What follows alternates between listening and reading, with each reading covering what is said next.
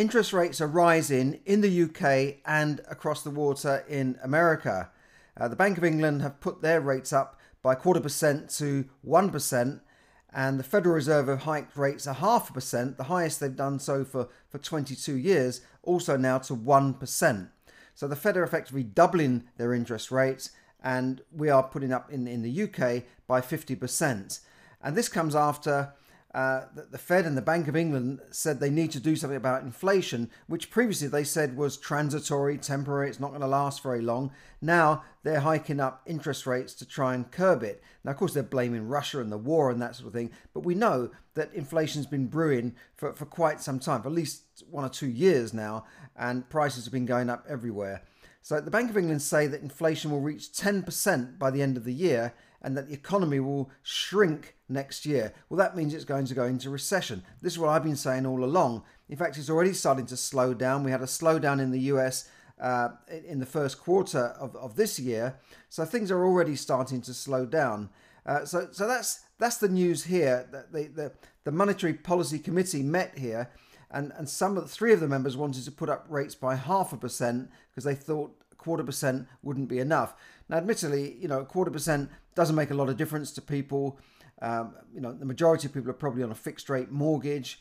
Uh, it's not going to change the world. But if rates continue to creep up, then it, it will affect the, the mortgage market and the housing market. There's, there's no doubt about it.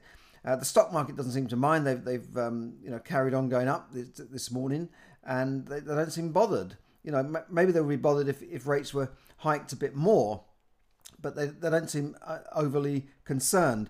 So I, I think the, the Bank the, the Bank of England Governor, Andrew Bailey, is right that the economy will shrink maybe before the end of this year. He's also saying that uh, people's incomes have, have, have fallen by the highest rate since Uh, records began in nineteen sixty-five.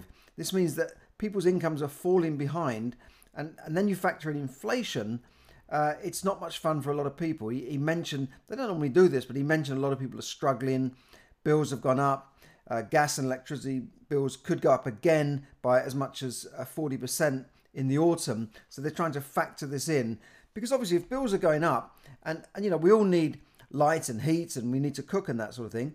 So that, that's the first thing we're going to pay for. And that means we'll have less money in our pockets to, to buy things in, in shops and go out for meals and go to the theatres and restaurants and that sort of thing, and, and go on holiday. So the luxury end of uh, the services, I think, will suffer. Now, I've been walking around my, my area today and I've seen uh, quite a few shops just closing down, just suddenly disappear. Um, mostly small businesses, but one was a, a chain, a coffee chain called Cafe Nero, gone. They, they've been there about twenty years.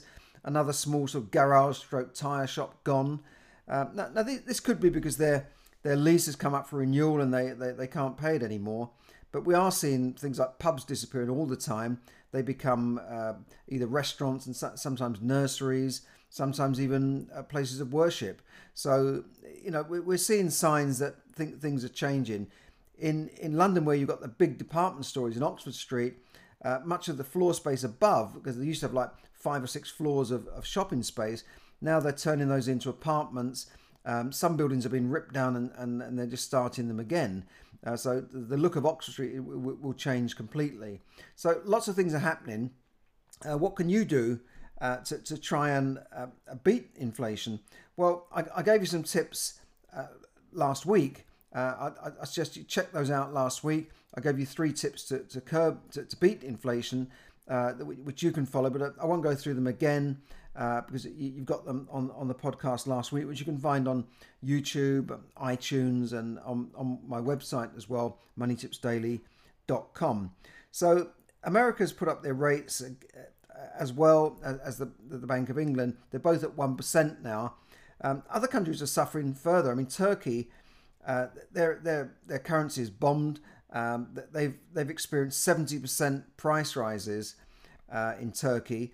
Um, and I know a lot of people are going on holiday to Turkey because the currency is so weak. They say their money, you know, their pounds, dollars, or euros can go quite far in in, in Turkey. So you know there are countries suffering. There are countries suffering food shortages.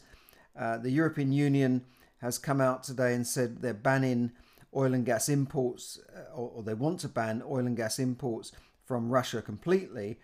But I don't think they'll get full agreement on that, because countries like Hungary and Slovakia totally depend on, on Russia. They're a landlocked country as well.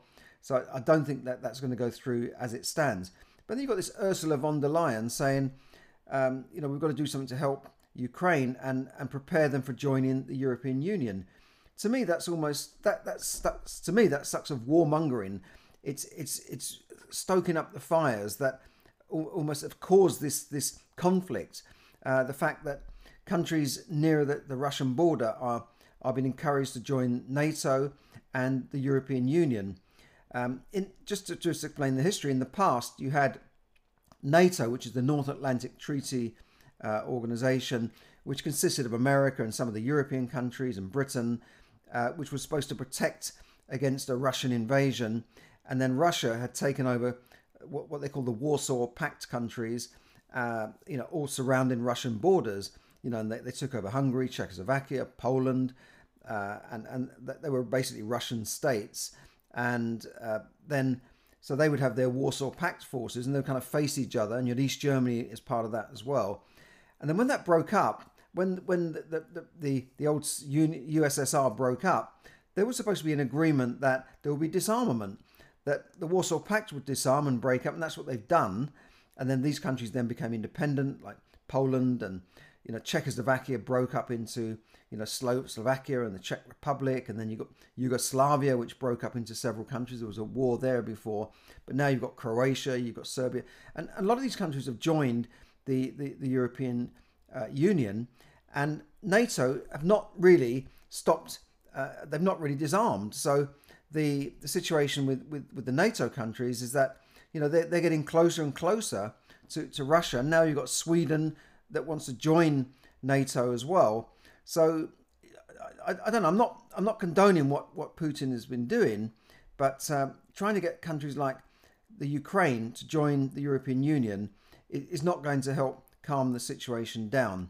So again, I'm not I'm not condoning what, what Putin's doing, but you know, I think somehow the West has got to realize that Russia gets nervous when you've got countries on their borders that are part of NATO. NATO means that there will be nuclear arms and troops placed there, stationed there on those on the, on that soil, and that will be facing, you know, Russian cities and, you know, Moscow and this sort of. So it, it's it's a difficult situation. So I think Ursula von der Leyen needs to sort of back off and keep quiet, really, um, because. In any case, she, she is the, the, the, the commissioner, but it, it's the countries in, in the European Union who've got to decide these things. And, and for, for personally, I'm glad that we are out of that that that um, that club, that European Union, because they are they've gone far beyond uh, just a, a, a common market where you, you can trade with each other. They, they they now want to become a super state with an army and uh, with their own foreign envoys and this sort of thing, their own ambassador. So I, I'm personally glad we're, we're out of that. I know we're having problems in this country in, in many ways, but I think we'll come out of it stronger in, in the long run. So so there you go. Um, it, it's quite serious, uh, the, the, the problems that are coming our way. So now is, there's never been a better time to prepare yourself to become financially educated, to become financially aware of what's going on. It's not just understanding the figures, but it's it's you preparing for what could be a downturn. Uh, what would you do if you lost your job? You know, what would you do if interest rates kept going up? All these things are part of being financially educated, and it's not taught in schools and universities. So what I do, um, I'm offering a free money masterclass next Wednesday, seven p.m. You can register with a link below, and uh, you know, great. We can, and, and it'll be seven o'clock. And then you'll be invited with a link to come and join me on Zoom with a small group of people, and we we can go through what I think you can do to, to, to really get control of your, your money, uh, to, to learn how to become financially free and learn a bit more about how to invest in assets such as property and the stock market and, and other assets that will hold their value against inflation. Because if you're putting your money in a bank, uh, your money is falling behind rapidly with inflation. Imagine inflation at ten percent and you're getting less than one percent, almost zero, then that means, you know, one thousand pounds in, in your bank will buy you the equivalent of nine hundred pounds in a year's time. So you take it out of the bank, you try and buy something, everything's gone up. And then the next year, what is it? Is it eight hundred? No, it's not eight hundred. It's less than eight hundred because it's ten percent compounding. So within about seven years, that the value of that money is halved in, in value because you're not earning any money on the in the bank. In fact, some of the banks here refuse to put up their rates for savers even after two previous interest rate rises. I, I went in there and confronted them, and she just sort of said, well, you know, in fact, that branch is closing down anyway, so there won't even be anyone to talk to soon. You'll have to get on the phone and wait half an hour to get through to a call centre on the other side of the world. That's my rant there. Uh, so th- there's never been a better time to, to really get educated. You, you're not going to save your way to a secure retirement or save your way to get out of the rat race by putting your money in the bank. It's got to be invested, and you need to know how to invest your money so you're not relying just on financial advisors. So, so think about that. Join me for my free money masterclass next Wednesday, seven p.m. and I will see you there. Great. Great to, to speak to you again, and have a have a great day. Have a great weekend. You might be listening to this on a Friday or a Thursday, um, but have a great weekend, and I will speak to you again soon. Thank you.